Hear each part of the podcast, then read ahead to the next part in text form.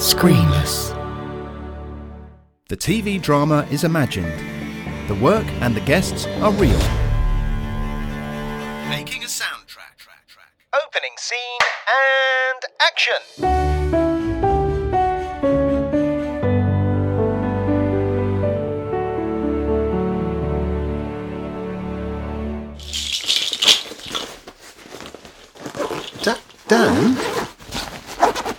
Dan? Yeah. What are you doing? Packing a bag. Where, where are you going? I'm off to California. I'm off to Skywalker Sound. What, because our guest this week said, yeah, sure, come and hang out, Yeah. meet some people. Yeah, yeah. So I'm, I've I've put the house on the market. I've sold the kids, and I'm packing a bag. Yeah, I think he was being polite. I don't think he meant come and move in with me and, Oh. you know, have my life. You think I've been a, Skywalker Sound. a bit rash? Maybe, Call the kids back. but it's so quiet without them. so, we are here at your studio once more. we are. and we are recording the entire show, apart from behind the scenes, which we've done already, Yes, uh, from here today. we are. Yeah. Which is nice. Which is nice. So, for those who don't know, Dan and I live about 100 miles apart. Yep. So, we've been making this album.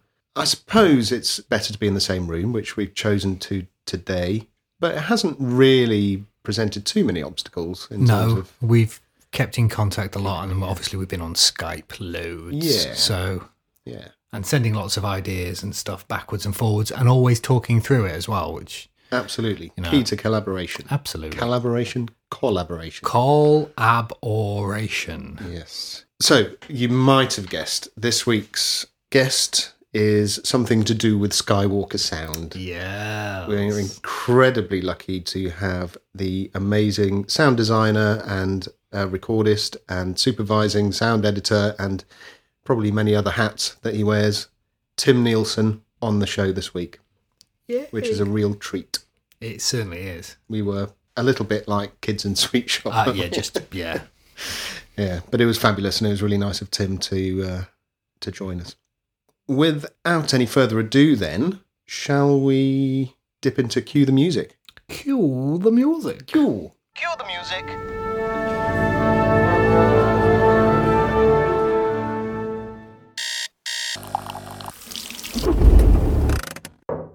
Hello. Hello. So here we are in your studio, Dan, and we are here for one particular reason, but we've taken the opportunity to kind of review the album as well. yes, so we're going to review the album first, and then we're going to get on with the theme tune. Theme tune. Okay, so the album review this morning, we just kind of made a list of notes, didn't we? Uh, Yeah, we're most- generally quite happy. Yeah, most of it is mixing notes. Yeah, There's very little in the way of changes we want to make, apart from track nine, which we still think needs bringing more into line with the others. yes, that was done before Christmas anyway, Yeah. wasn't it? Before Yeah. the break, and you'd added a, a few little things, but we hadn't quite got to the end of track nine in terms of writing, I suppose. Yeah.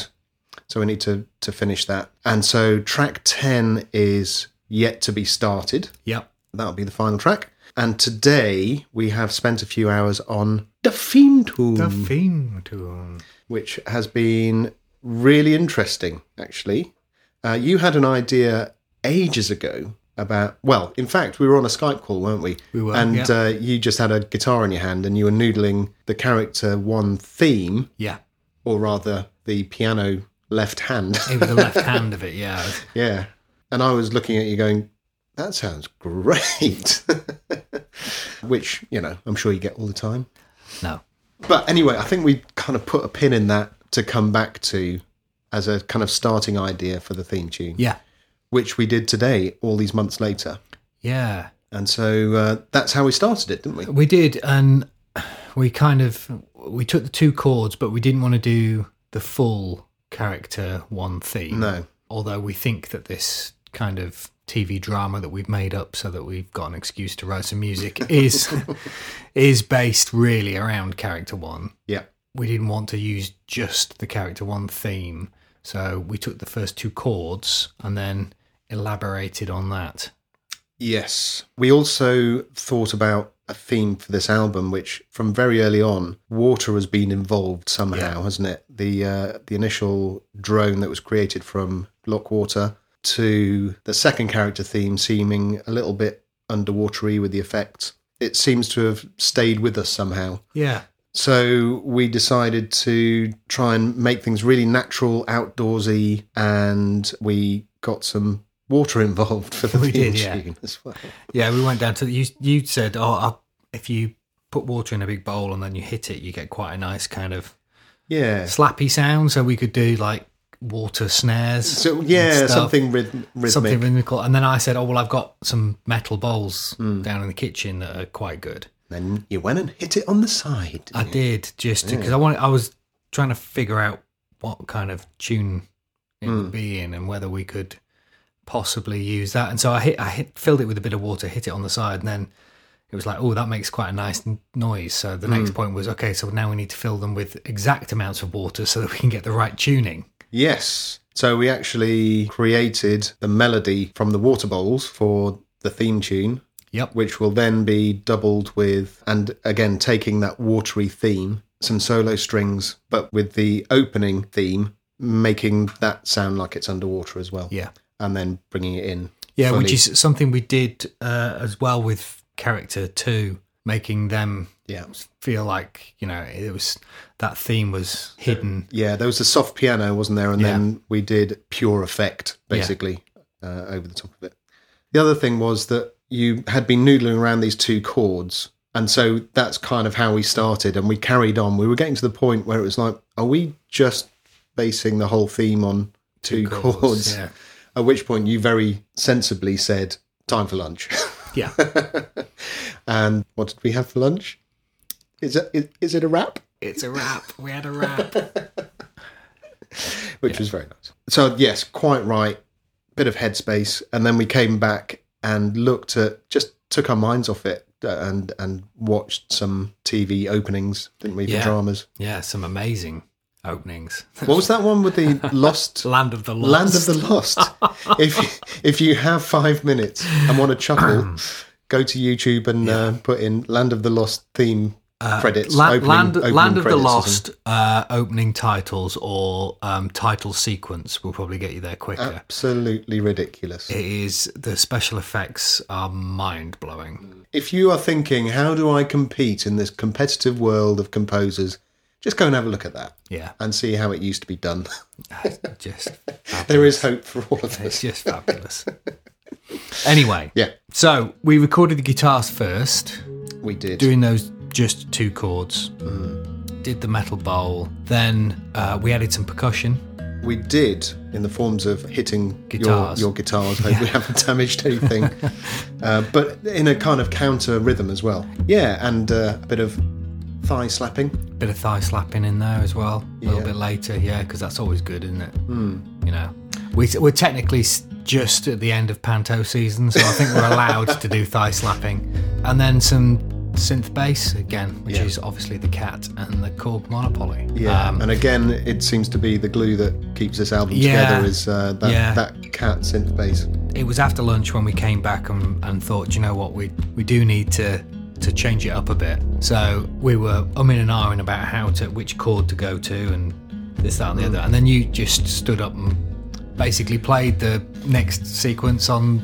Yeah, I mean, One it, of the it just, synths it, it just needed a bit of noodling around, really, Yeah. didn't it? Until you find the space for the jigsaw piece. Mm, And that was, that was it. And then re-recorded the guitars then, obviously, because Different chords. different chords, yeah. Uh, but they're still just scratch guitars. They'll get done properly at some point. And that was kind of where, where we're at. And we hmm. thought, well, I started then thinking about how we can bring in some of the other atmospherics and electronics that are throughout the album and start Which put- is a really good thing to do, I think. yeah, putting them in there so that it all feels like one whole thing. Yeah. And you said, oh, well, maybe you should do that and I'll go away and start looking at the strings. Yeah. And maybe because we've made it quite an intimate, small production for this track, maybe some solo strings rather than Yeah. the, the big strings that you hear later on. So I think the album actually has to kind of build to those, it kind of Yeah. earns those strings at the end, doesn't it? Yeah, Um, so, so I think solo strings would be better placed anyway. Shall we go behind the scenes? Uh, yes, please. So this week we have Tim Nielsen, Skywalker Sound. Yeah. It's a goodie. It's, yeah, it's a couple of like, ooh, stories and stuff. It's, That's some great advice. yeah, brilliant Yeah. advice. Yeah, absolutely. Okay, here we go.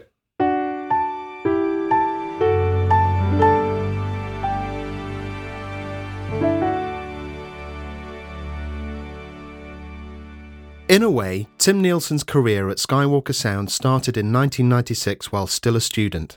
That year, he was selected as Skywalker Sound's first official intern, spending the summer under the guidance of Gary Rydstrom. After graduating, he moved to the San Francisco area to begin work at Skywalker Sound. In 2001, he moved to New Zealand to work on the Lord of the Rings trilogy. His other productions include Pirates of the Caribbean, Galaxy Quest, Hellboy, Solo A Star Wars Story, Finding Dory, and the recent Netflix fantasy series The Dark Crystal Age of Resistance. In addition to his film work, he's an avid sound effects recordist and enjoys writing about and teaching others about sound effects, recording, and design. Tim Nielsen, welcome to the Making a Soundtrack podcast. Well, thank you very much for inviting me. So, Tim, you have a very long job title, it seems. Um, what does being a sound designer, supervising sound editor, and re recording mixer at Skywalker Sound involve on a day to day basis? Who do you work closest with on productions?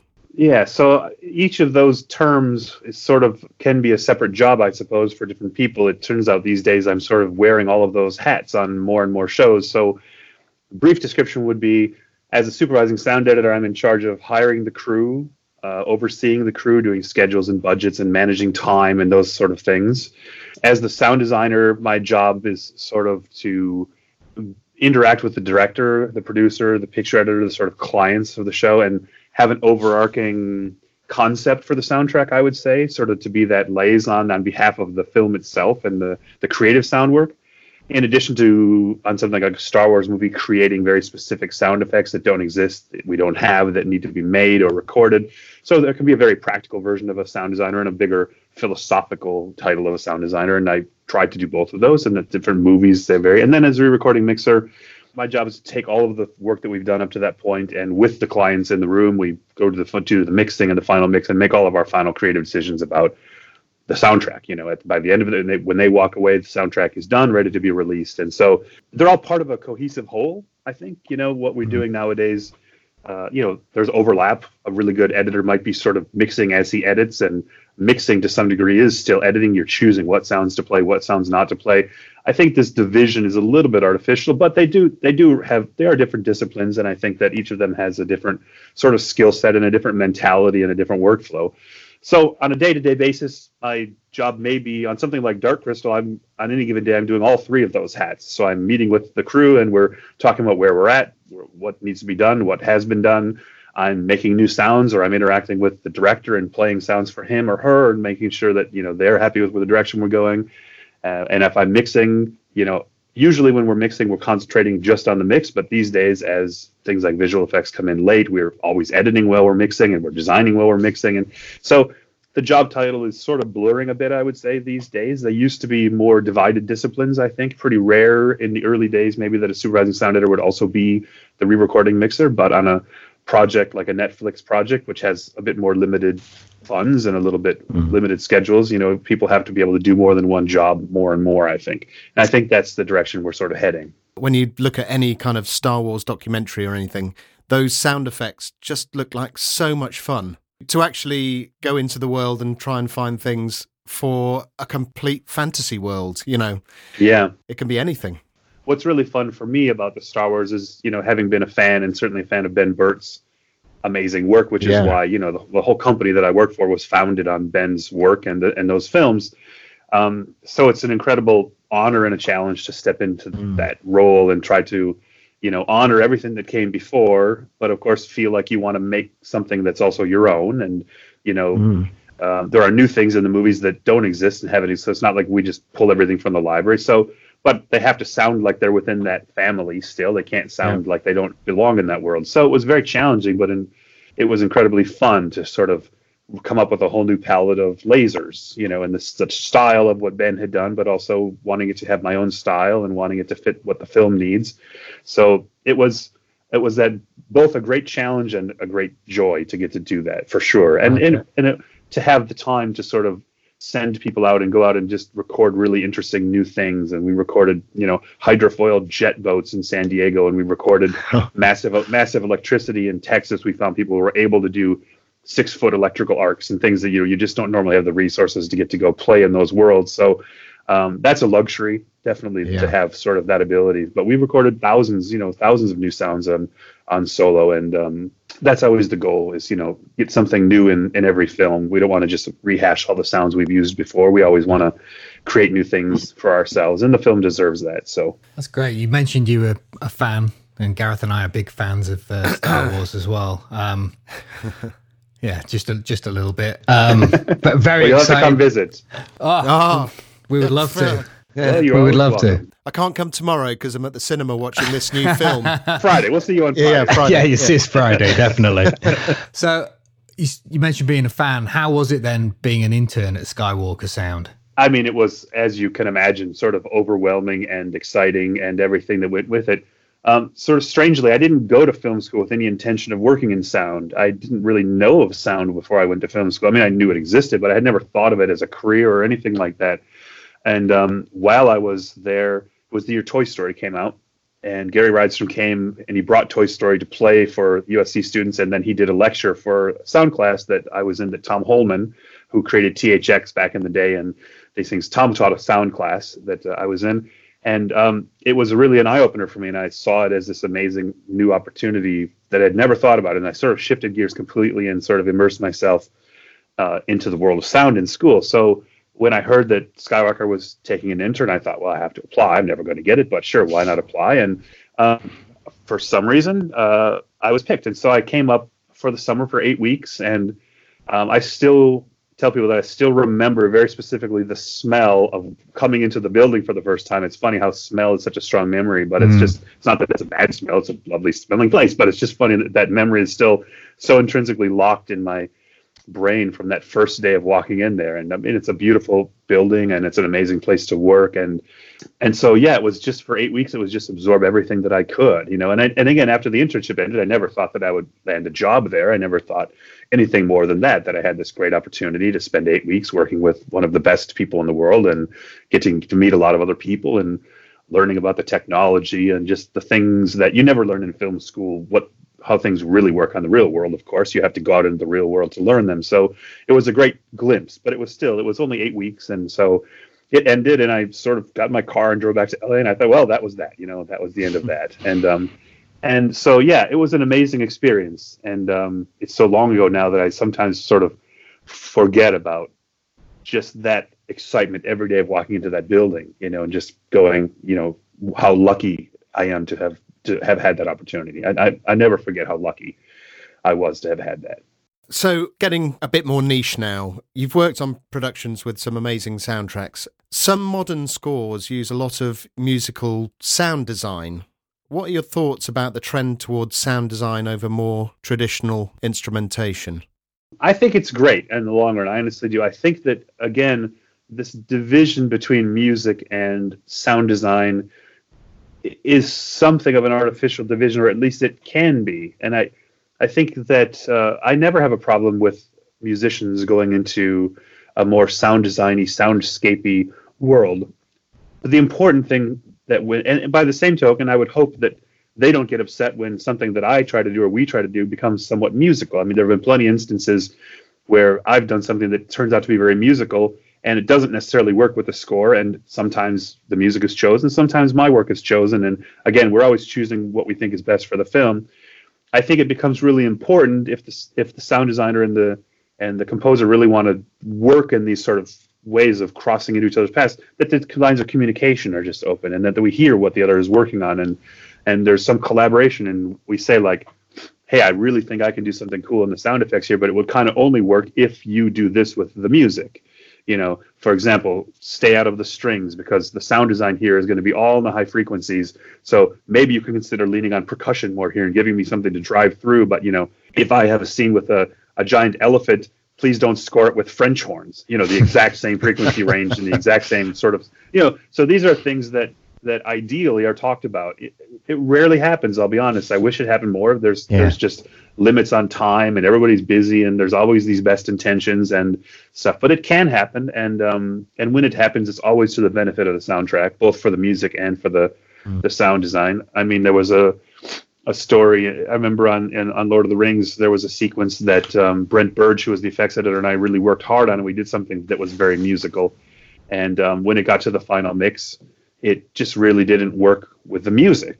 You know, we hadn't heard the music, and everything kind of crashed together. And and so, you know, the first few passes, music was really playing over this, and we were a little disappointed because we really thought we had this opportunity to create this really tense moment with sound design. And uh, eventually, at some point, I we remember Peter hearing it and, and going, wait, what's what's behind the music? Let me hear that. And then realizing, oh, there's something else here that's very interesting, you know. And at that point, we retooled the music. We ended up dropping the music for a section of the scene and and moving to sound design and going back and forth. And I think that back and forth can be hmm. very powerful. I mean, I think Yeah. that not many people would argue that scoring a movie from pop to pop is probably a bad idea. I mean, it's bad for the music, it's bad for the movie, but I understand why it happens. In the absence of having sound effects, directors and composers lean on the music for emotion.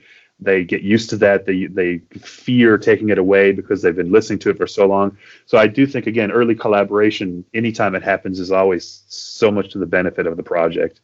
And um, I've never had a situation where the soundtrack has suffered for the composer and the sound design actually working together. You know. Yeah, it's something that's come up a lot when we've been interviewing people. I think communication is key, and the more departments that talk to each other, the better, really, because uh, especially something as close, as you say, as sound design and composition. Yeah, I Yeah. think um, if you've seen Chernobyl, that was you know came out uh, last year, the haven't, HBO haven't series. seen it yet.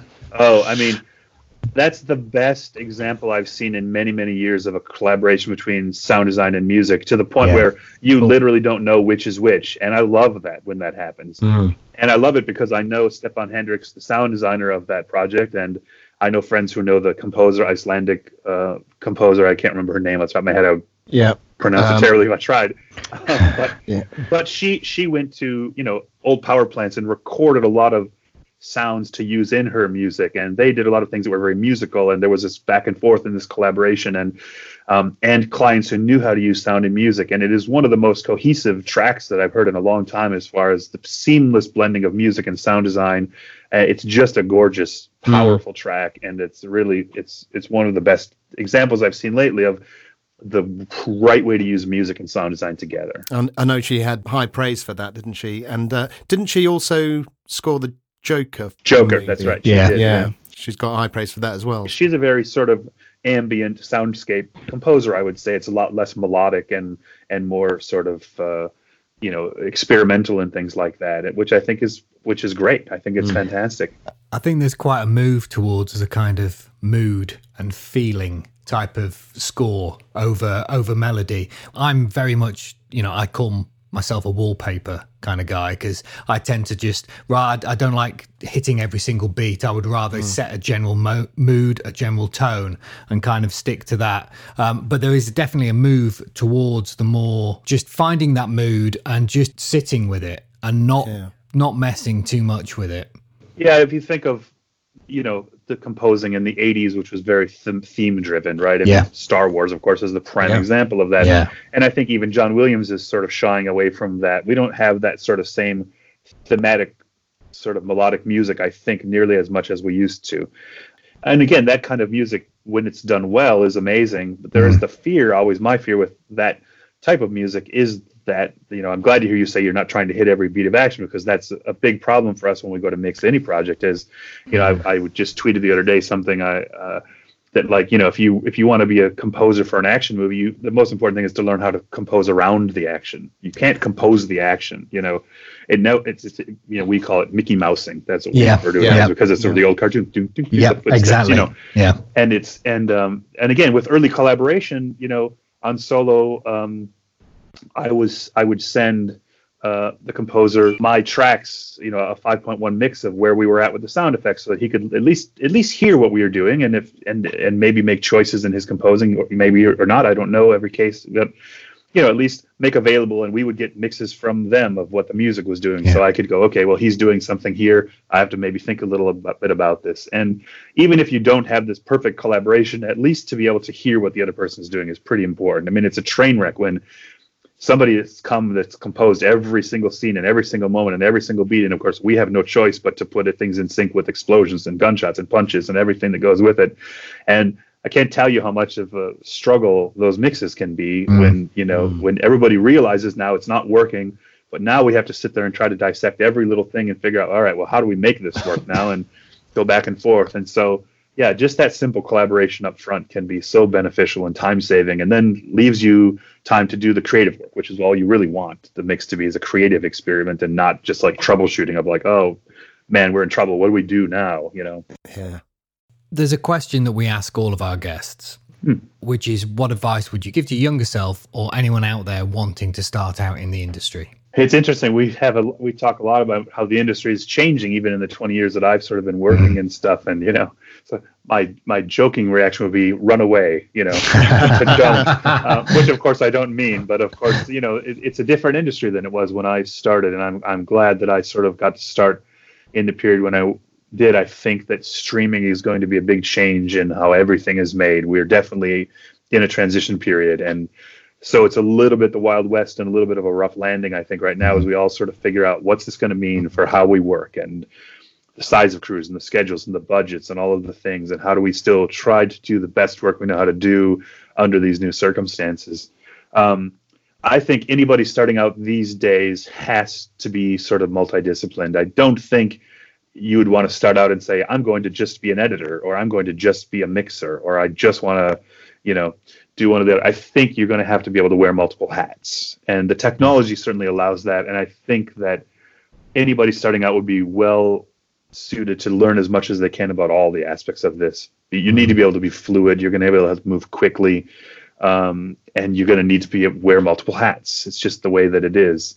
Um, it's also fun to wear those multiple hats because you know in the old days we would bring our tracks to the mixer and a lot of times we wouldn't feel like we maybe had a lot of say past that point you know and mm. until we got to a supervising stage you know you kind of the mixer would take your tracks and go off and do what they want and you kind of like going well but no but i meant what i meant was for this to be used for that. And you know sometimes it was very collaborative sometimes not but something like Dark Crystal, I wore many, many hats, and it was incredibly stressful, but it was also very rewarding because I got to generate the soundtrack really that I wanted, and luckily the director and I were very much on the same page about what we wanted that show to sound like.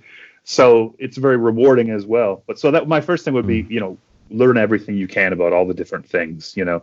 And then I think if you want to work in sound design, I think it's really crucial that you start recording your own sound effects right from the beginning of your career.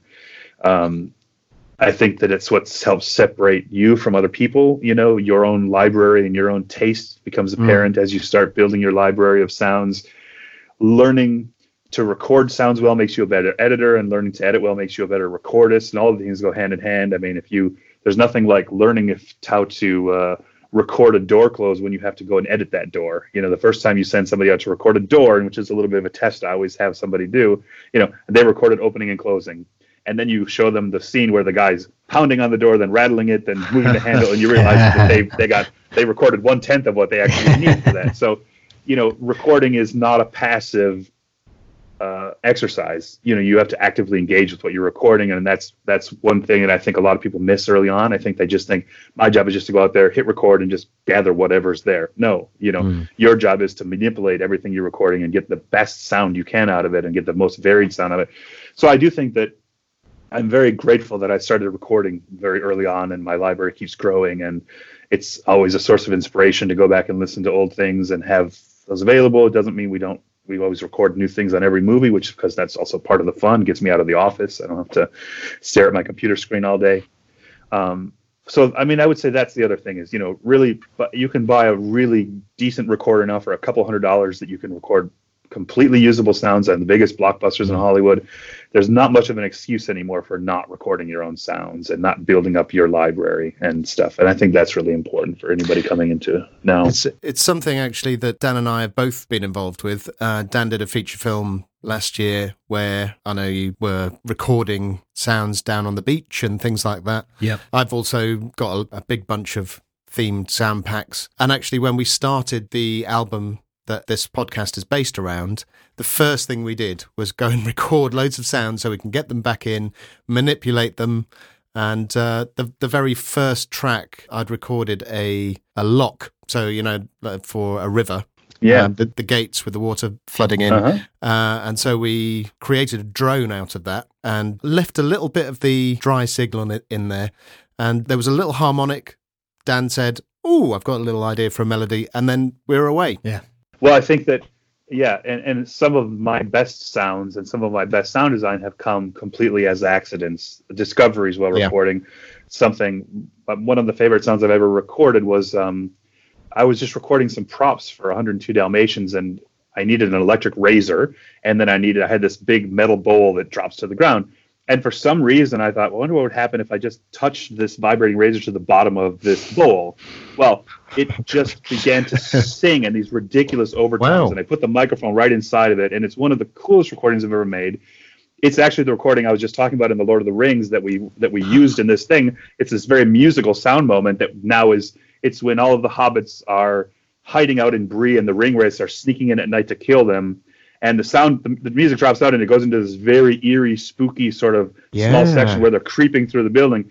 And if you listen to it, that sound is just a razor on a metal bowl, and it was a complete accident. Wow. And um, it still is. I've used it in a number of things, but so I, again, this is why I think that you know what we all do. I think as composers, sound designers, a lot of what we do is play, and play is Yeah. very important for the creative mind. You know, you're, and so recording as just a, a, a brainstorming exercise. It's it's a very liberating way. Like you know, when I when I get stuck on something that I have no idea how to approach it, the first thing I do is I grab a microphone and I head down to the Foley stage after hours or something, and I just start hitting things together and rubbing things together and just start trying to generate some sound, and that sparks an idea, and you know usually leads to some creative solution.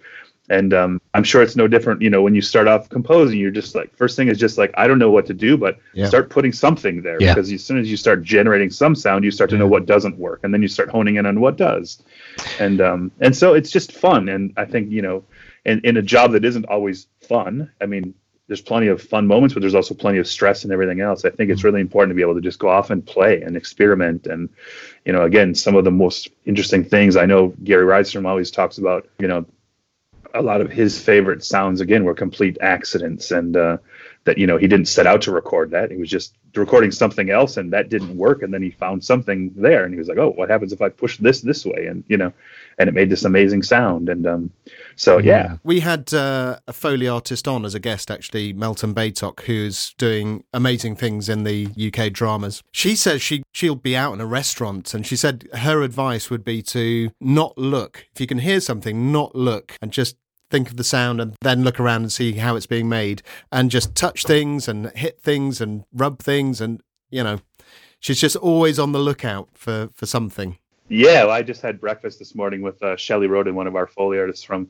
Skywalker, and you know, anytime I'm out in public with her, it's the same thing. It's sort of like she'll pick up something and then she'll set it down and pick it up and set it down or something, and just kind of, you know, always thinking ahead. Oh, that one sounds really good, or um, and yeah, I mean, uh, of course, Foley is the perfect example of you know the risk is you can get very sort of passive very quickly and just like okay, I just need something to set down in this. But no, Foley at its best is as creative as anything that I do, and and um, it's always a joy to see them. They just love to experiment and try new things, and you know, um, Can you imagine a Foley artist Christmas party? They must be just, must be amazing to watch. exactly. so yeah, but uh, again, there's a, a perfect example. Like Foley, uh, the collaboration has to be there between what they do and what I do as well, because a lot of times we're overlapping, and they're I ask them to do something, and I'm going to do something, and so um, I'm often down there listening to what they're doing and, and and giving advice, or you know, saying, okay, well, what we're we're trying to do is this, so w- let's try this, and I mean, you know, again, with everything that we do, you know, film is a collaborative business. Nobody works in a vacuum. And um, when people try to work in a vacuum, only bad things come out of it, you know? Yeah. And so uh, between all the departments, I think the more communication, the better. Mm. I, I think the uh, the point about how you differentiate yourself from others by recording is also something that is very true for us. I mean, we now live in an age where we can basically have an orchestra in a computer, and Yeah. it, to most people, it sounds good enough. You know, a lot of people wouldn't know that it wasn't real. So the playing field is, is considerably leveled. So how you then sound different from everybody else is by doing different things. So recording, you know, I've got a ridiculous amount of analog gear. I'll take even a synth that is computer based one and then I'll run that through an old spring reverb or something to give it extra character, to give it something else, you know. Sure. And it's those little things that will differentiate you from somebody who is just 100% in the box, just using. And the same thing. I mean, there are now enough sound libraries that you could probably find most things that you would ever need that have been recorded. You know, Yeah. between the sort of boutique sound effects that are being sold and the big, huge CD sets that Hollywood Edge and and these people are selling and stuff. If you had the money, you could sort of uh, have pretty much. And, and for somebody who's working on a TV show where they may have literally only days to try to cut something together, then you need that. But if you have the time, I think it's wonderful to go out and record as much new as you can. I mean, I don't think everything needs to be recorded new for every single project. Of course, it's sort of like you. I think you would limit yourself in the same way because again, like we might have recorded brilliant explosions. Well, I don't necessarily need to redo those for every single movie that I do. It's not practical to do that. But finding in every movie something, um, and for me, a lot of it is backgrounds. I love to do backgrounds. Uh, rain, wind, water, elements, you know, cityscapes, all these things. And so I always try to figure out ways to record new things for the sort of the what I think of as base layer of our soundtrack, which is all the backgrounds, the ambiences, this world we're going to sort of build up from there. And um, you know, I hear constantly in television shows and stuff, you know, the same premiere edition wind or something, and it's like I understand why those things are used. I understand that, but I think you know if if the people had a chance to go record some of their own and just you know um, and you know it it also forces me to not be complacent with my own library. It's like I said, the library is not big enough that we probably could cut most things from it. But um, I think that you know I don't want to become complacent that way. I want to force myself to you know try to do something new on every project and and things like that. The other point, I think, which is uh, we've heard from many, many guests, is wearing multiple hats. You know, I've been doing this for 10 years, and in the 10 years that I've been doing it, it has changed considerably. And when you are, especially down the, the, the sort of lower end of things, you're not only are you a composer, you can quite often be a sound designer, a mixer, a mastering engineer, you name it. So, you know, all these things you've got to you've got to learn, and you've got to get a, at least a healthy grip on maybe not master the whole lot but at least get a healthy grip on so that you can you can hold your own in those departments as well Yeah, I find that when I'm if I'm asked to go and sort of do a lecture about sound, inevitably my lecture becomes half about music because what I really want to sort of convey is that if you want to be a composer, you really ought to at least know what the other part of the soundtrack is and how Yeah. we do things and things like that. Again, it alleviates a lot of these potential issues of scoring directly on top of action, which to somebody who's not thinking about all the other things that are going to come later and not thinking about what happens in a final mix and and he says, I can understand why these things happen. You know, I understand if you're a composer and you're starting out, it's instinctive that if something happens on screen, you want to synchronize something Yeah. to it.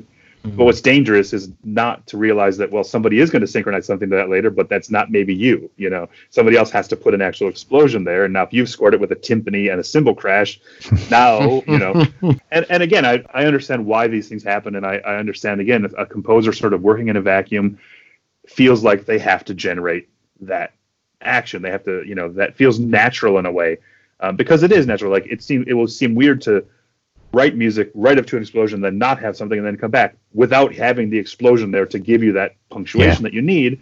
Yeah. I understand that composing that probably doesn't feel natural. So it's a discipline that has to be learned, I think. But again, this is why. If the composer has access to the track that's being built up, they go, "Oh, I see why I shouldn't do that because there's a huge thing right there already." So if I can go, you know, explosion, that's going to be much better than right on the explosion. And again, that's just experience, I think, and that's you know, again, learning from other people. So I think in general, the trend these days is to write too much music. I will be honest. I, mean, I think most composers would agree, and it's ne- almost never to the benefit of the movie or the music to have that much music. I mean, to me, the power of film music is really in how it enters and how it resolves. This Yep. is where the power comes from. And if the score never resolves, if it just continues on and off, the brain at some point loves to filter things out. Yeah. If the music is all the Mhm. time, your brain just goes, okay, um, I'm not going to pay attention to that anymore. There's nothing wrong with writing, you know, scoring an action scene, but you know, it's so much more powerful to score half of an action scene and then let it go into realism and then come back in and out. And things. I mean, I think there are brilliant composers. I think Alan Silvestri is an amazing composer for this kind of things because I think he really can score around action and come in and out of the music and start and stop. It's like we, we're terrified of stopping the music. You know, we're terrified of having it go quiet for a moment. Yeah, it's funny because I remember I when I went to see this is going back a bit now, but when I went to see The Dark Knight at the cinema, there's that whole chase sequence under where they go below the city. Yeah. And I just remember being in the cinema and I was absolutely just enthralled in it. And then all of a sudden, my brain just went, hang on, there's no music. Yeah. And I hadn't noticed that there was no music, but I thought, oh, wow. They've, uh, they've actually ta- they've actually gone. Do you know what this this doesn't need music? There's enough going on here. it seems know. like a really brave choice, doesn't it? But actually, it really makes sense. Yeah, it does seem like a brave choice because we've been literally hit with music from start to finish in in many many movies and TV shows especially, I think. and Spielberg is one of the better ones about knowing when to use music and when not to. And um, I, I, you know, if you think about a lot of the really brilliant moments that Gary has done with Spielberg and and you know, the T Rex attack, no music. Yeah. Um, Warhorse, which is a film that I worked on, there's a 17 minute trench battle. There's no music. I cut Yeah. that whole sequence. It was, it was Wow. bliss, you know. It was just like it was a fab. But again, it's like you say, we think of it as courageous. It's a little bit sad that we have to think of it that way. Yeah. It should be the way we do. You know, I just saw um, the brilliant um, Korean film Parasite, which I don't know if you've seen. Um. Sounds it's of- scary. uh, no, it's sort of it's I. His films. It's I, I worked on a film called Snowpiercer, and Bong Joon Ho is the director, and uh, he makes these just insane films. I don't know how to describe it, but insane. But there's probably ten minutes of music in that whole movie, and when it comes on, it's incredibly powerful and incredibly effective because you haven't been being hit over the head with it nonstop. And so, you know, I, I realize that when I go to these talks about sound design, it ends up me basically begging the directors and the composers to stop putting so much music in. And it's not just because I want sound effects to win, it's because I really feel that the music is losing its power in so many of these things because it's just, and it, you know, it's also, if you're asked to write 90 minutes of music versus 40 minutes of music, of course, that 40 minutes is going to be better written music than 90 minutes Yeah. of music mm. just by the nature of how much Yeah. work you have to do. So yeah, and I don't blame the composers, and I don't even blame the directors, but it's a, it's a lost opportunity to me that that, that Yeah. you know And like you said earlier, if you wait until the editing room to make those decisions and just everyone's doing all of it, yeah then it's going to suffer. And, you know, if you communicate very early on, then you can come up with something that's collaborative and special. Well, and somebody pointed out, I don't remember who said this, but I heard somebody say once that the mix stage is a very expensive edit room. You know, I mean, when you decide to make those decisions in the middle of your mix, now you're wasting the creative time that ought to be better spent on something else. Yeah. Those decisions should have all been made long before we got to that stage. Um, and sadly, it just, you know, it doesn't happen enough. And um, so, yeah, if people take away one thing, it's just, you know, collaborate early on and try to make those creative decisions before you get so far deep into it that everybody has done the job of everybody else. It's difficult when each department is working at the same time, you know, heading towards that that final deadline. So I understand why it happens more often than it, it you know, it should. But uh, yeah, For example, on what, what I try to do is, if I can, is have a spotting session fairly early on with the director and the picture editor, and we try to invite the composer a lot of times too, if we can, and and that's where you know I'll be a little courageous sometimes, maybe overstep my bounds, but I'll be the one to say like, hey, by the way, here's an idea. This could be really cool if you score right up to here and then drop off and let me handle this section. Here's why. I'm not just doing it for ego, but I really have some idea of, you know, in the middle of a trench battle, it would be really nice to be in the head of the person in the middle of the battle. Well, that's going to be hard if you just lay huge mm-hmm. score over the top of it.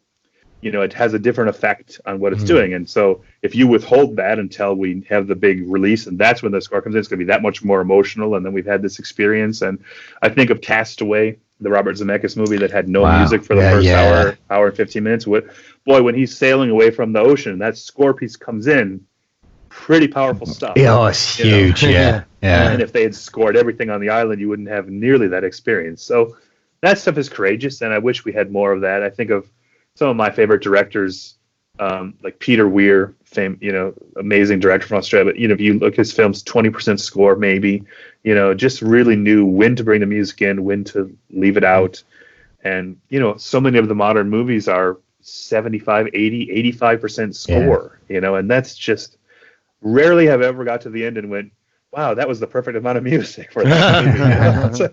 could have used even more. We could have gone to 94%. Um, but I don't That's- want it to sound like just sour grapes on my part because I just want to always play the sound effects. That's not really true. I love film music. I love the power of it. I love what it can do.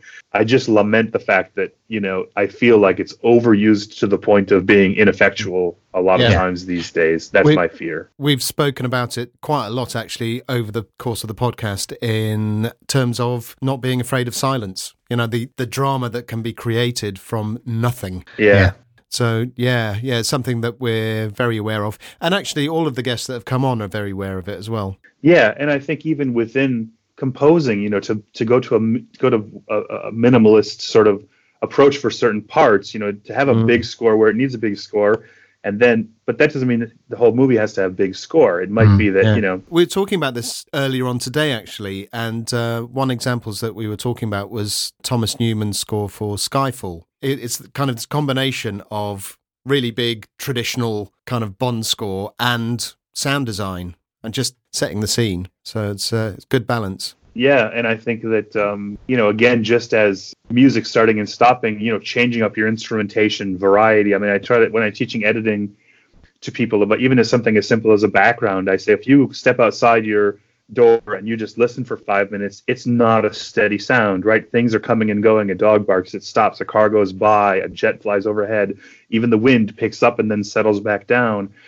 And um, so, even trying to convince people, like when you're just cutting the room tones and the airs and the backgrounds for your project, even something as simple as that needs movement. It needs change over time, right? This is what the brain is affected by. It's not affected by steady, flat sounds. Now, you can use that to your advantage. Going to a very pure, steady thing will really hone focus and really make people uncomfortable and all these things. But, you know, very quickly the brain will tune out things that aren't changing. And so, even something in as simple as the backgrounds. It's like I want to see variety. I want to see movement and changing from one sound to the other. And the brain, you may not be conscious of any of these things. So much of what we do works on a subconscious level, but it does work that way, you know.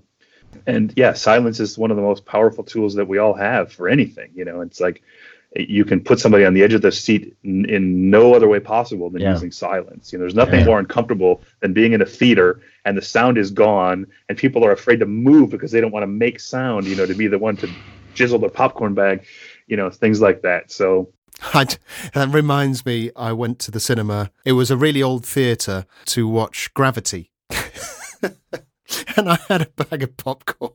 and I, you know, I was, I was barely touching it, and I had people tutting and turning around. It was so quiet. and you're Yeah. sorry, Space. Yeah, yeah, Yeah. No, it's amazing, and um, that's I think what all of our goal should be is to try to convince up and coming filmmakers to learn as much about sound and music and how to use them, and look at really great films and you know the great Russian director Tarkovsky. It, it had this philosophy that you can only hear one thing at a time, like literally, you hear one sound. If you look at the film The Mirror, you never hear two sounds playing together. It's like if the camera moves from here to here, this is like water. You hear it, and then you don't hear this, and then you move, and it's incredibly powerful, and it's a very bold choice, but it's it can work, you know, Mm. and um, and I think that this trend of that the technology allows us to put so much sound in so many speakers all the time.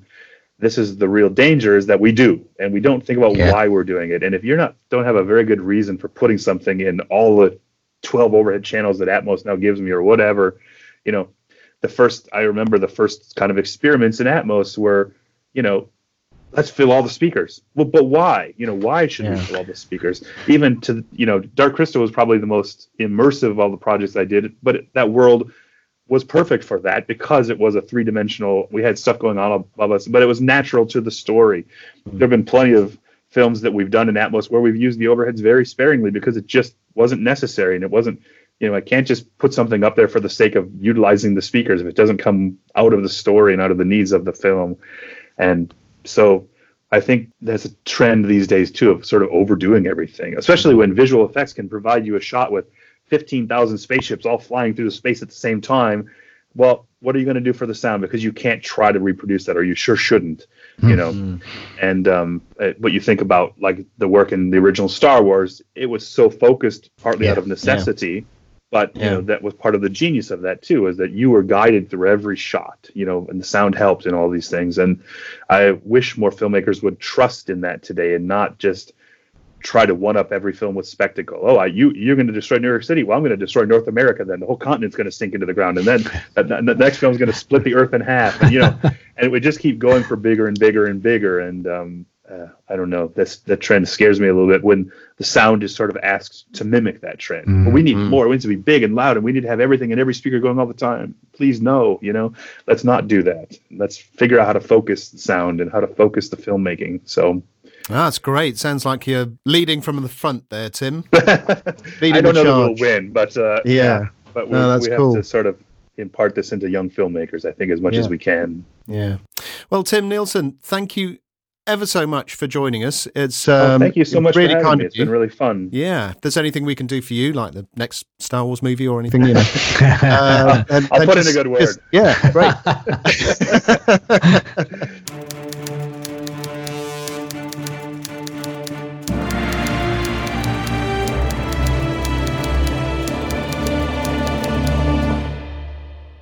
Okay, I have a note.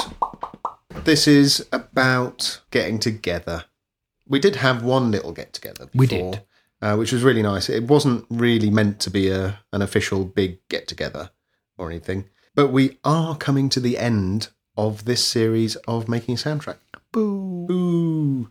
So we thought just to celebrate the end of the series and to celebrate getting through to the end of the album, it would be really nice to go out and have a drink and invite anyone who wants to come. Yeah. So if you fancy a, a night of kind of light networking, I suppose, if you just want to come and could call it that. yeah, or just have a chat. Yeah. Oh well, that's what light networking is. If you work in the same industry, yeah. yeah, I suppose. Yeah. Suppose. suppose so. So it's on Saturday, the 25th of January from 6 pm. It'll be in the Royal Festival Hall on level two, the central bar, if you want to look it up. All the details are at makingasoundtrack.com. So if you fancy coming along, take a look, come along, let us know, don't let us know, turn up, whatever you like. Yeah. There's a Facebook event as well, isn't there? There is, yeah. So yeah, if you'd you want to go find and, that from um, there. Yeah, get more details there. Okay. Is that lunch? That. Do you see what I did there? yes, I did. Leave the jokes to me. Okay, sorry. That's a wrap. That's a wrap. How do you find us? Makingasoundtrack.com will tell you all you need to know. Links to the podcast, social media links, and there's information about us as well. If you're enjoying the podcast, it would make our day if you could give us a positive rating or review. And if you enjoyed this episode, hit the share button and recommend it to someone. So that's it from Dan's studio in Folkestone. Folkestone. See you next week. Bye.